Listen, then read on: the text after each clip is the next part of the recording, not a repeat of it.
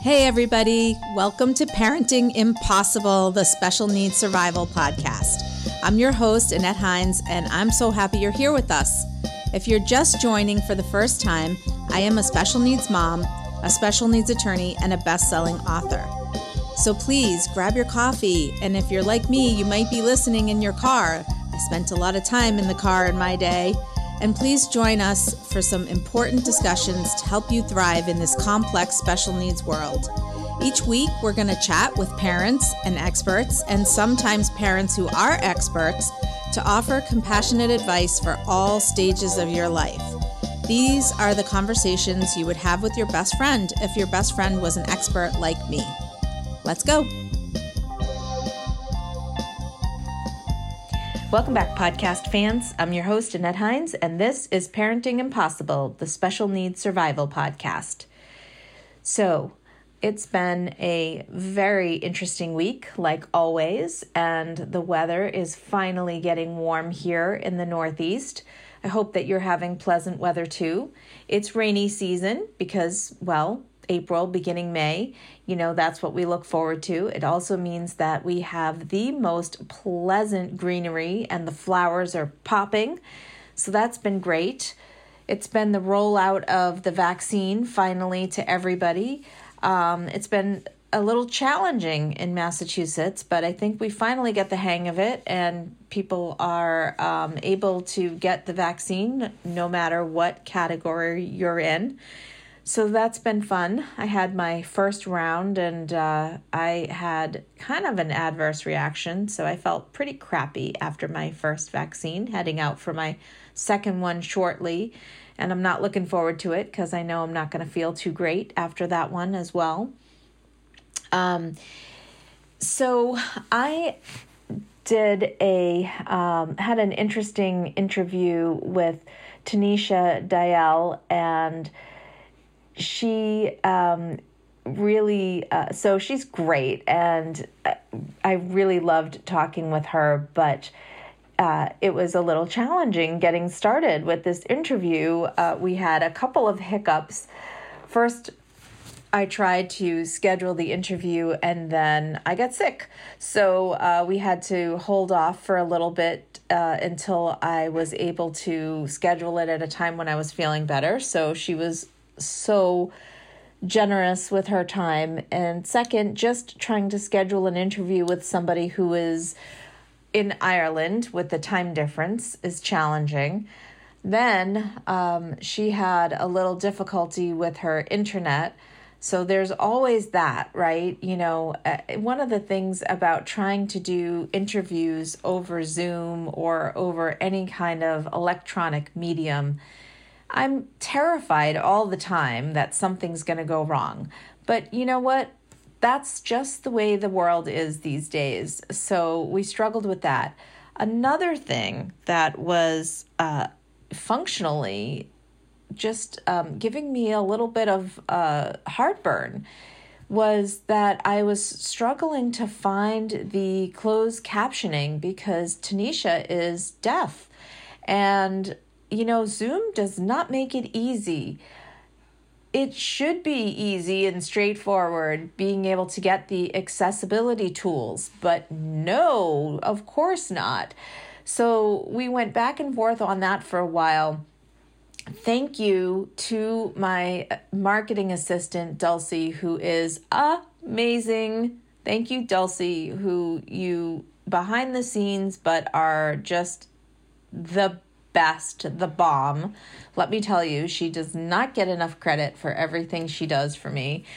And this podcast would be nothing without her. So, Dulcie helped me figure out what was going on with the closed captioning.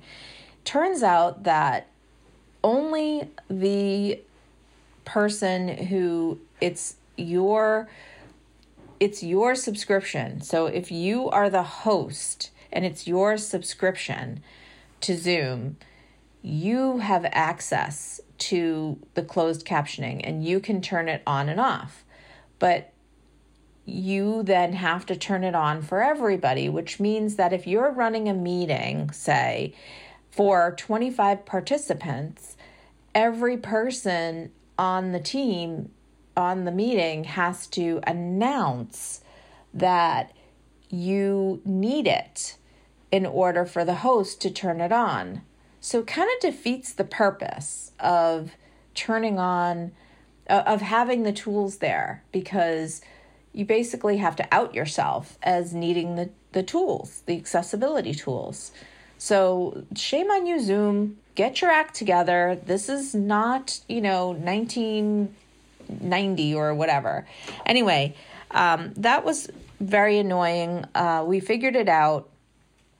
Also, I don't always set up the meetings, Dulcie does. So I have to then take over as the host. And I couldn't figure that out for a little while. So I ended up taking over as host. And then the closed captioning tool showed up.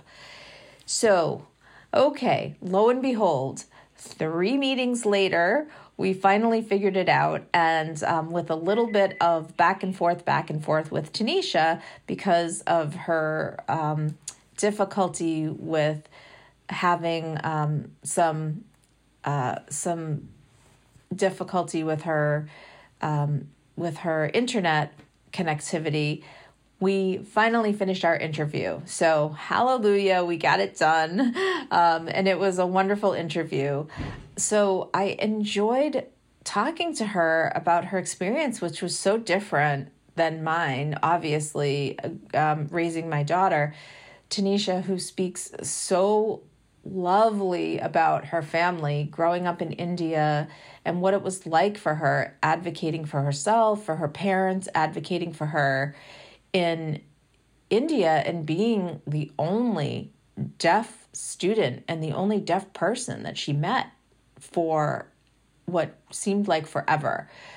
And you know, it was it was um really eye-opening and we talked about you know how she felt by that she felt rejected by the hearing community and by the deaf community and we talked about disability first language. We talked about um, what a strong advocate she had to be when she went to university.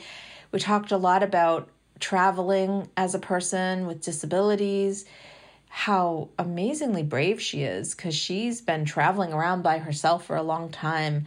Uh, she really is just getting out there and um, wow so impressive. So I, I really, really enjoyed our conversation, and I hope that you do too.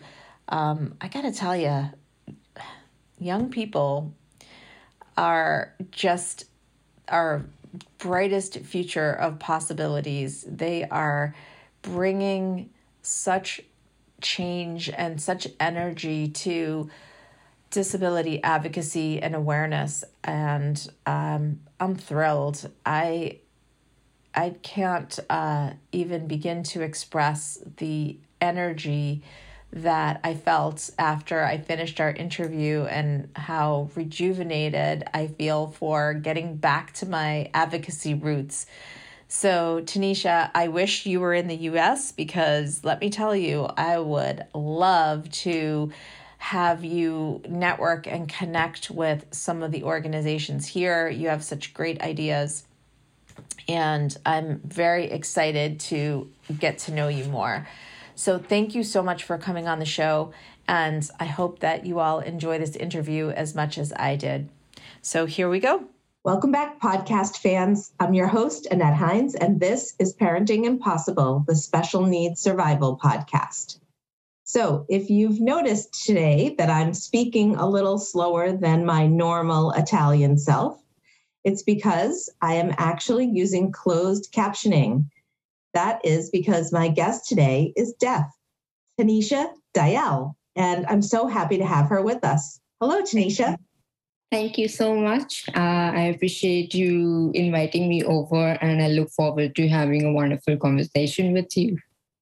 Tanisha is joining us from Ireland. So we had the worst luck trying to schedule this podcast uh, between um, me being sick, which I mentioned in my last podcast, and we had to reschedule, and then the last time we were supposed to get on the podcast, my computer crashed. So, with everything going on with our um, all of the uh, great things about technology, some things about technology are not so great. And it has not been fun trying to get Tanisha onto the podcast, but she has been the most patient guest. And I am incredibly grateful that she has hung in there with me and is willing to be with us today again. We're actually recording this on the weekend. So thank you so much for doing this. I appreciate it. You're most welcome because uh, I do know how this pandemic has affected all of us and the fact that you know our life suddenly went online remote working so definitely the technology has been a bit of an issue to handle because it's new for all of us so i understand where you come from well, actually, I mean, with gratitude too for technology, because otherwise we would not be interviewing somebody in Ireland. So it has opened up the world really to be able to have these conversations with people all over the world. I've had interviews with people in England and um, in Australia and just everywhere. So it's been been wonderful in that sense. I don't have to be sitting across from somebody and I don't have to fly all over the place to do it. So that's been great. Um, but otherwise, sometimes things can go wrong. So, Tanisha, you mentioned to me that you've been fighting for respect since your childhood and that it's been three times harder because you were born a girl and with a disability. Tell me what you meant by that.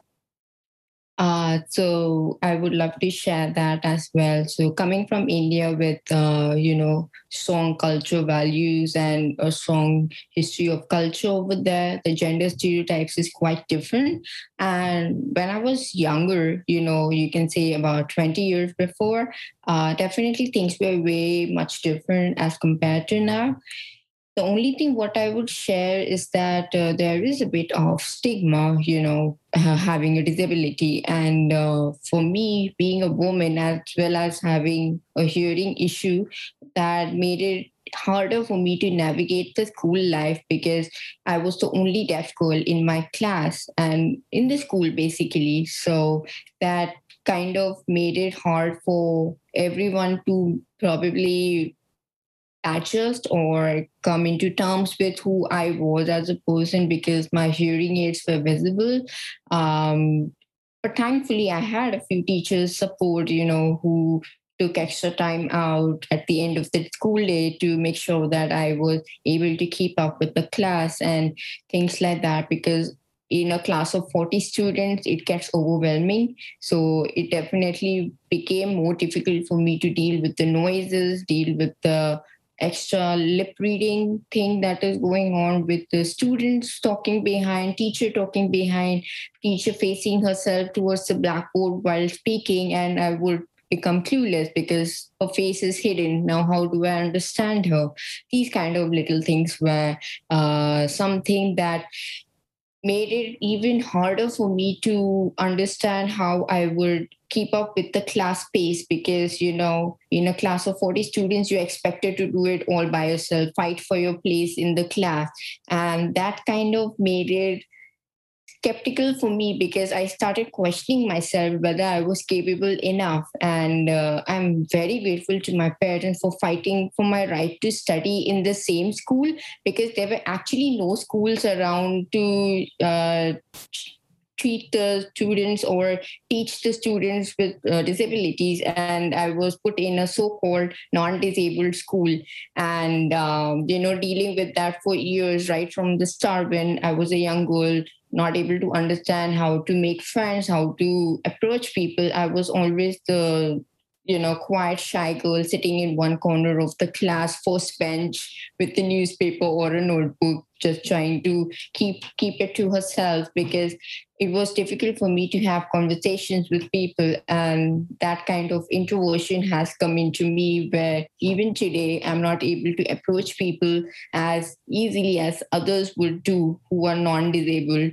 Um, maybe it is my own personal experience I'm talking about. I'm not talking for any deaf community or any other deaf individual because they probably had different sets of experiences where you know the sign language interpreter was given to them or they had access to speech therapists my mom taught me how to speak so there was no option of accessing any kind of these facilities that other deaf people must have you know availed so for me it was something like a battle i had to fight on my own when i left my house I love that because I can actually visualize with this story. I can, you're painting a picture for me, and I can see little Tanisha sitting in that classroom with all of that sound going on around her that you can't hear, and so much commotion, and that one or two teachers who kind of got it, you know, but a whole bunch of other adults who just don't care and don't understand why you're there, you know, why exactly. these parents send her here. But exactly. but your parents must have had some strength and some real commitment to figuring this out and not really knowing what to do because when you as speaking as a parent and this disabled child just is born to you you don't know what to do.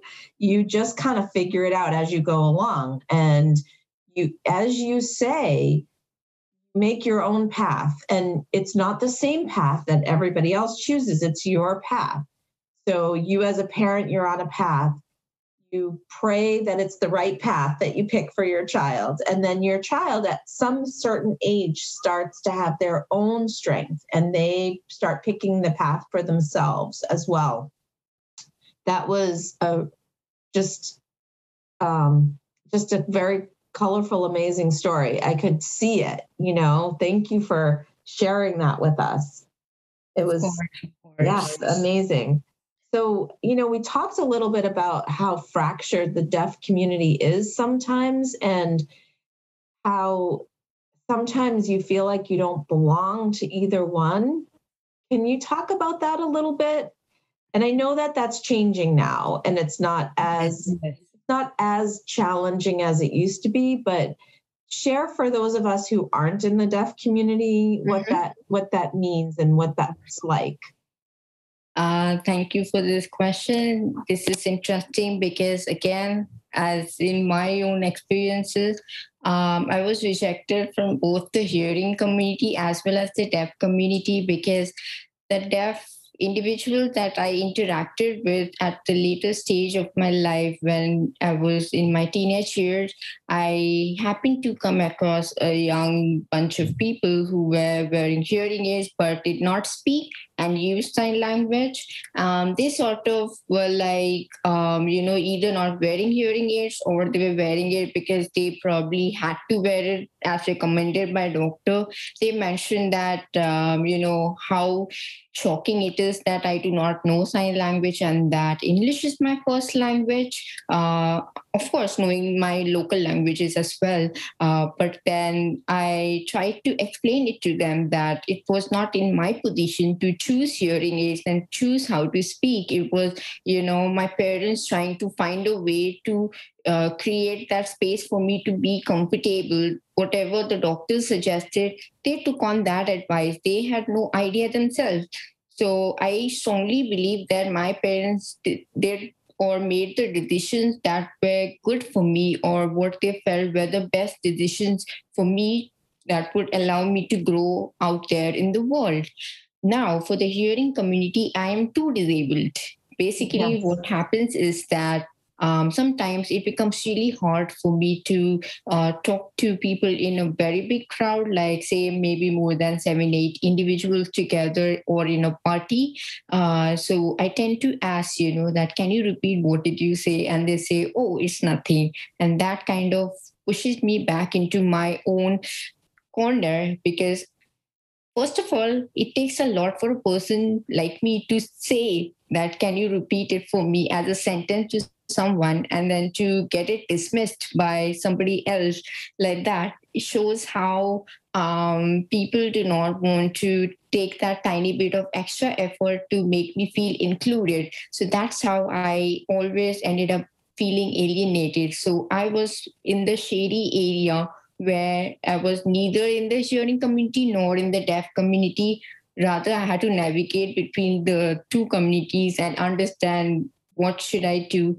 Later on in my life, when I started doing my bachelor's and you know started understanding the community around started understanding the individuals as you grow you tend to mature you tend to become more aware so mm-hmm. definitely i realized i didn't have to you know push myself into both the communities. Rather i could walk the path alone between these two communities and you know whoever accepts me it's okay with them. I accept them too. And, you know, I come from a place of non judgment uh, perspective. Everyone has a unique journey, everyone is unique, everyone is different nobody has the same life journey at all even if they have the same disability you know even if there is someone else who is you know deaf like me i can tell you that their journey is way more different than how my journey was up until now. Um, so that's where i feel that you know the identity crisis came into the picture. Hopefully it will work out soon How did things change for you when you got to the university level? Did they start to even out a little bit?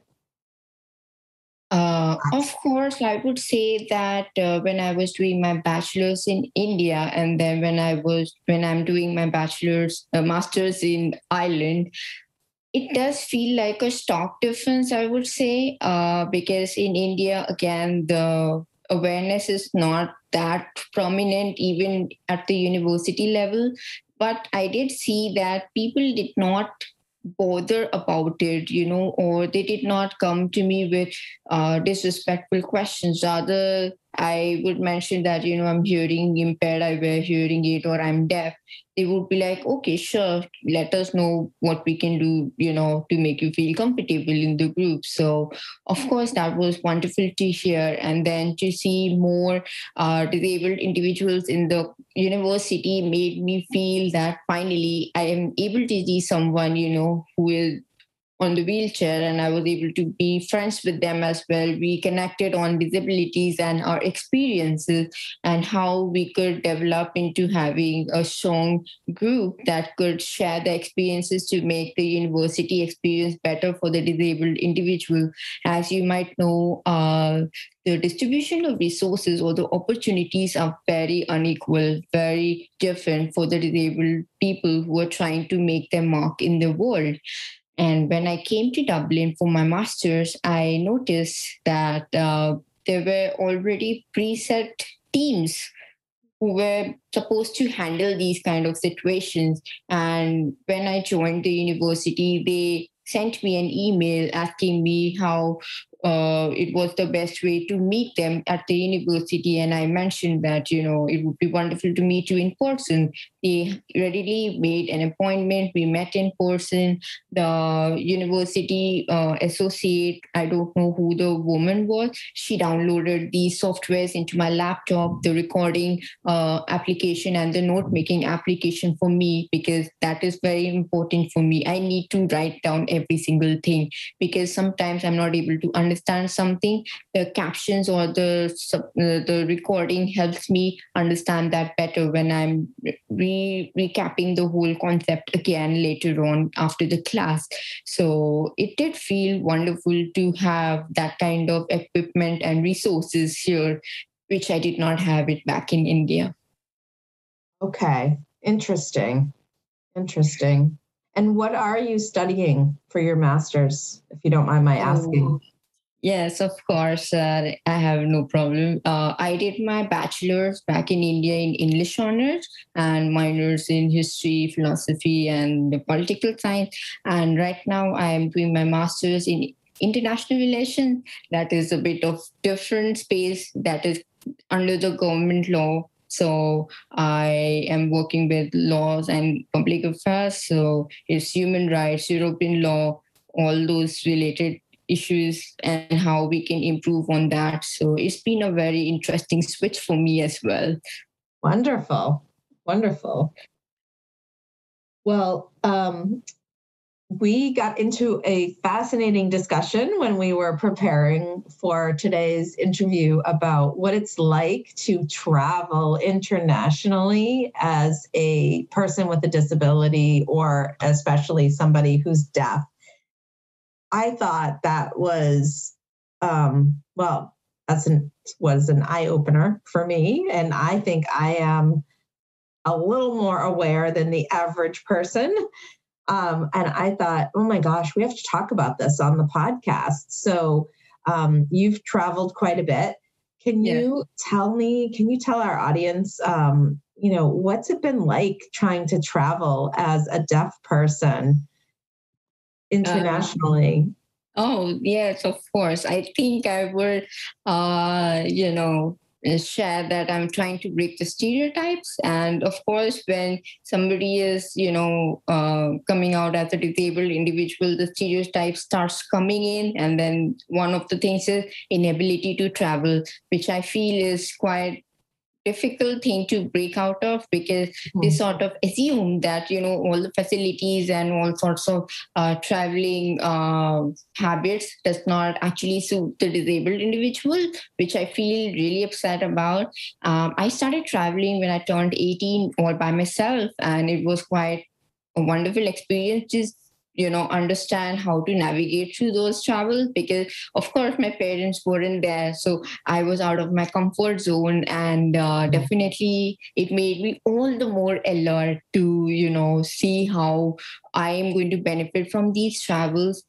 I was in for you know a weird shock and you know everything being so uh, habituated uh, way of system of how things worked out. So especially even online while booking, uh, there was the uh, support for the wheelchair, you know, users or the blind individual who needed the support to navigate at the airport, but nothing for the deaf. So that was something I was very surprised with because mm. for hmm. me, I cannot understand the announcement that happened on the mic because it sort of does not match with what I'm using the hearing aids for. So uh, even if I'm sitting near the boarding gate and unless and until someone tells me I'm going to sit there and actually miss my flight, like it's like that terrible. So, oh Yes. Mm, so I would never think about that.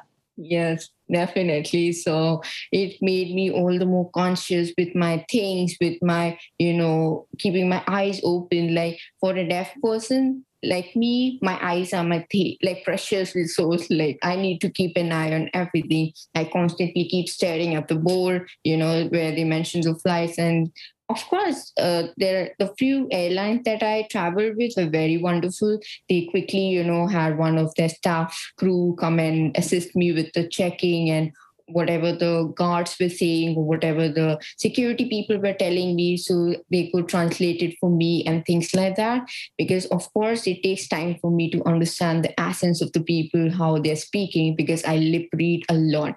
So that was something later on when you get into the idea of getting inside the country of course the culture is different it's beautiful you everything is new to you mm. i do mm-hmm. feel that accessibility to internet is something which is still you know we need to work on the international internet accessibility because i'm again using my phone a lot for gps and you know making notes and things like that unless and until i have someone who uh, is my friend or who is an acquaintance or whom I know locally over there. I have been lucky to get support from the locals over there in different countries that I've been in. I have been lucky. Somehow I didn't, you know, get into any kind of problems. Like they mentioned, you know, you could be kidnapped and things like that, which scared oh me a bit. Oh my God.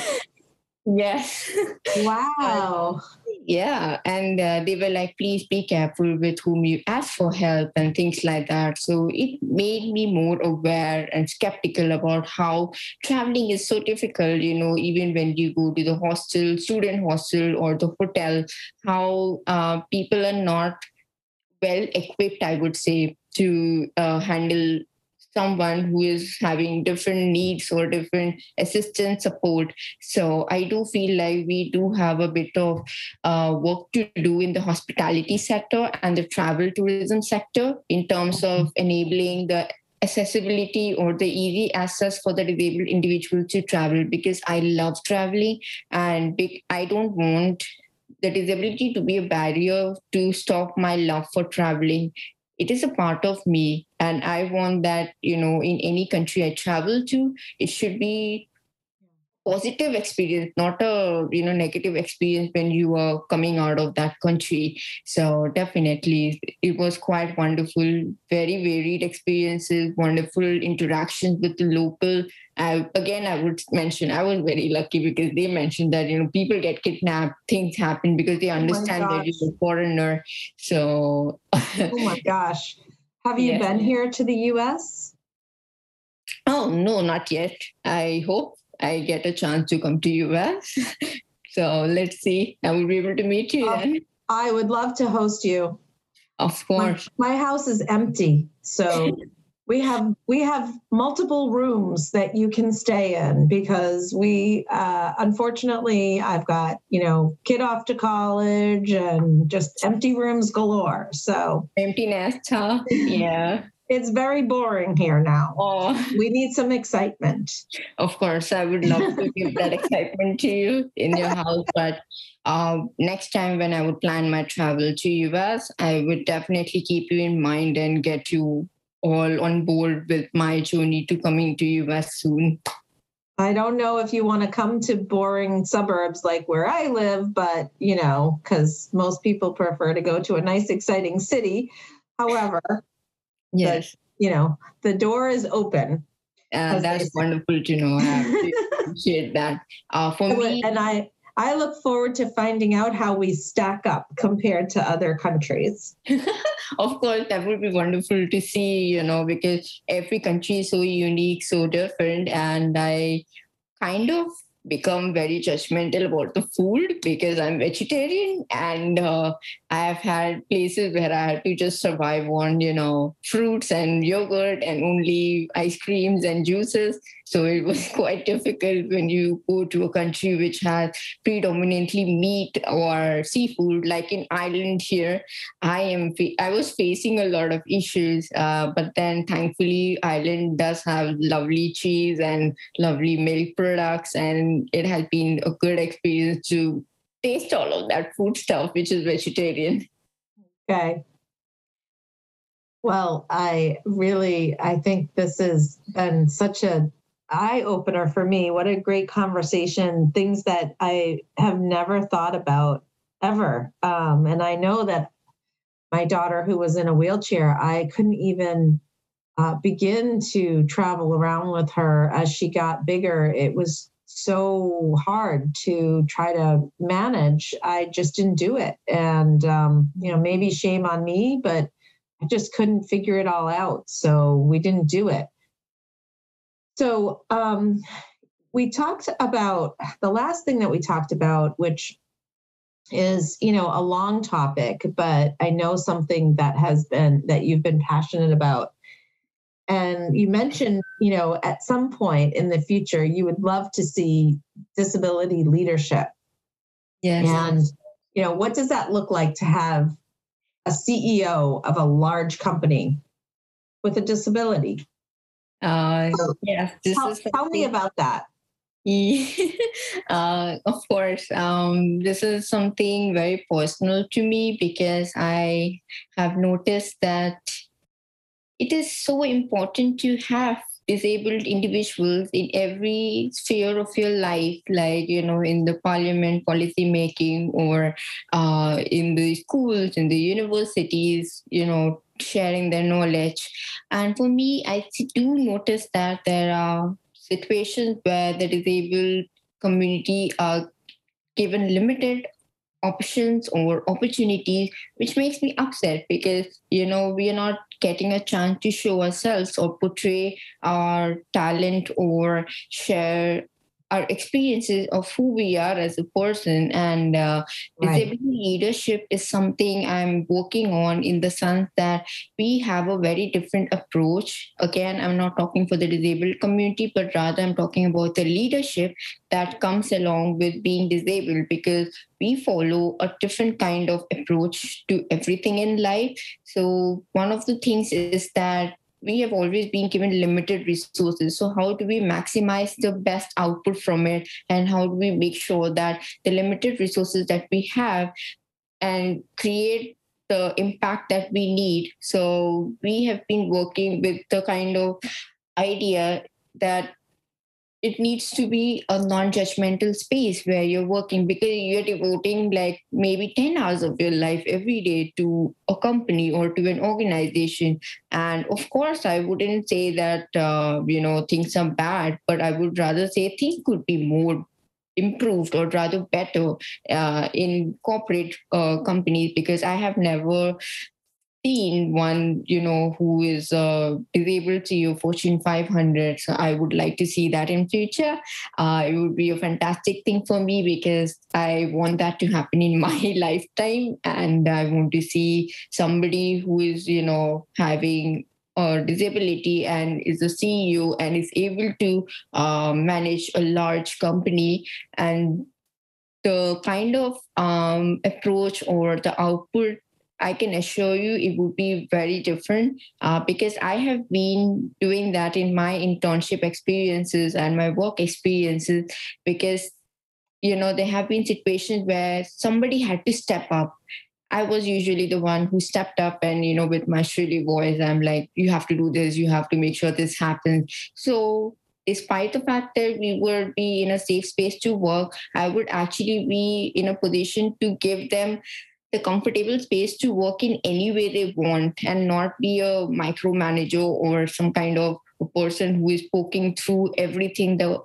people are doing so it is something i'm hoping that it comes into the picture in future yeah. and that uh, it would be a wonderful thing to see a very inclusive a very you know diverse uh, community because i personally come from a country where diversity is you know a big thing. It's a fantastic thing. So for me diversity also becomes a very important thing to understand each other's experiences. And I see diversity and inclusion and equity as a positive thing, not as a threat, because you know everyone is coming with their own unique ideas. Like I feel happy when I hear these unique culture differences, unique ideas where they come from. Why not combine them and create something right. amazing out of it? Like, why not? That would be so amazing. And after this pandemic, I do feel like we need that extra support, extra encouragement for the disabled community to come out of their shell, to come out of their space and, you know, show themselves, showcase themselves. So I wish the platform open up soon for all of us like that. Even for the non-disabled individuals you know we are not trying to be an enemy. We are just trying to be uh, supporters of each other no matter whether you have a disability whether you don't have a disability it is something i'm working on is to try and support each other no matter what. Where you come from who you are as a person we are all beautiful we are all unique and i want that to be a plus thing you know women supporting women everyone supporting each other in growing and not just putting each other down you know. So that's so interesting because the talk all the rage right now is dei exactly and I belong to a number of DEI committees, depending on you know what sphere you're talking about. But nobody thinks about disability when they're talking about DEI. They're talking about gender. They're talking about race. They're talking about um, gender identity. All great things, so important. But they really, you know, they, they, they act like you're hitting them with a shovel in the face when you mention disability every time. And I keep mentioning disability every time. And they're like, oh, I don't even think about disability when I think about that, you know? And so I'm, a, I'm in a group of professionals uh, a referral network. And I keep saying disability, disability, disability. And, you know, there are a few people with disabilities who are in this huge group, and I mean a handful. Um, the, the the lawyers groups that I belong to, there's almost nobody. I mean, literally almost nobody. You know, the, okay. there's just n- nobody out there in corporate America. You might have some hidden disabilities. You might have people who have, um, you know, ADD or um, maybe some mental health issues.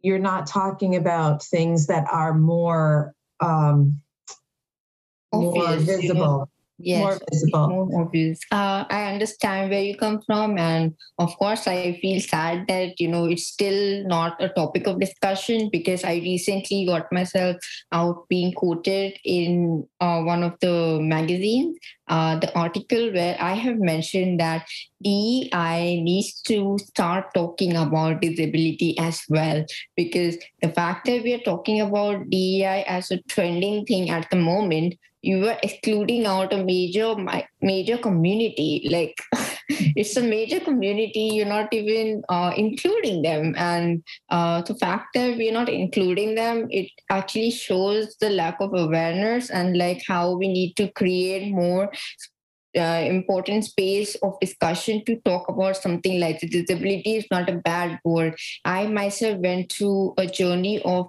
trying to understand how do i identify myself because i was unable to um, you can say understand where i would fit in or how should i you know put myself into uh, a space where I feel comfortable in because we are all so much into labeling that all right, let's do labeling right. if we want, but do it in the right way, right? And the ableist terminologies that came up, you know, differently abled or special needs, I had been using them when I was younger. And then when I saw that, oh my God, you know, because the non disabled individuals are uncomfortable or they do not like the word disability, mm-hmm. kind of made us made me have a conflict with who I am as a person. And then I realized, no, disability is actually self-explanatory term. It's it's a wonderful term that tells you who you are as a person. You know, you must ask the disabled individual or a person with disability mm-hmm. how they want to be identified as.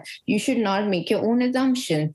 And I don't I can tell you, I don't enjoy wearing hearing aids. That means I do need extra support, right? That is how I ended up, you know, being a woman with disability. I get ear pain, I get ear infections. I end up having, you know, issues where this is a machine, I have to give it for servicing. And then I become extremely scared to go out without my hearing aid because of the little voice that I hear.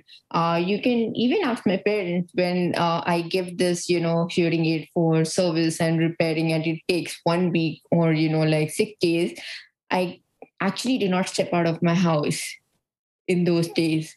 Wow. so my life becomes my life comes into a halt. So you have to understand that everyone is unique. Everyone has their own difficult journey that they're going through. Please don't make assumptions. Please don't put people in stereotypes. Be it anybody especially the disabled community that has been trying to fight for disability rights. Like um it's been hard you know like we are trying to tell you that we are humans too. And it is difficult to see how i have tried to you know tell my own so-called friends that please don't do this. It is very uncomfortable for me. For me to be able to have somebody as a friend is difficult because i'm yes. unable to trust them you know? Yes. So, so that is why but that is so key. You you kind of hit the nail on the head there. The communication and the openness and being able to talk about it that's new right? That's new for all of us. We're finally exactly. opening up. So um, believe it or not we've come to the end of our time. We've had so much to talk about and you know i wonder if you have any advice or some key things that you'd like to leave our audience with today Do you have any anything to share that you'd love to leave everybody with? Definitely. Uh, I would first appreciate everyone, you know, taking time out to listen to this uh, conversation with uh, Annette. And uh, since this is my official first podcast, I would like to dedicate this to my parents and my younger brother, whom I love with all tiny bit of my heart. Like I absolutely adore them to bits. I don't think I would have been here had it not been for them, you know, their support, their sacrifices everything even my younger brother had to make sacrifices you know like not going to a party or uh, you know like trying to adjust with me in terms of talking to each other because sometimes we would end up fighting and things like that mm-hmm. this podcast is dedicated to my family i appreciate you for doing this with me and last but not the least be kind thank you Tanisha, this is wonderful. I look forward to many more conversations with you. Thank you so much for your time today. It was wonderful to meet you. Thank you so much. Of course. Have a great afternoon. You too. Take care. Bye. Hey, everybody. Thanks for tuning in. I just wanted to take a second to say how much I appreciate you taking the time to listen to these podcasts. I'm having a blast doing them, and I hope that you're finding the content to be what you were really hoping if you are, please take a second to leave a rating and a review. It's so helpful in getting this content out to people who really need to hear it. Thank you so much.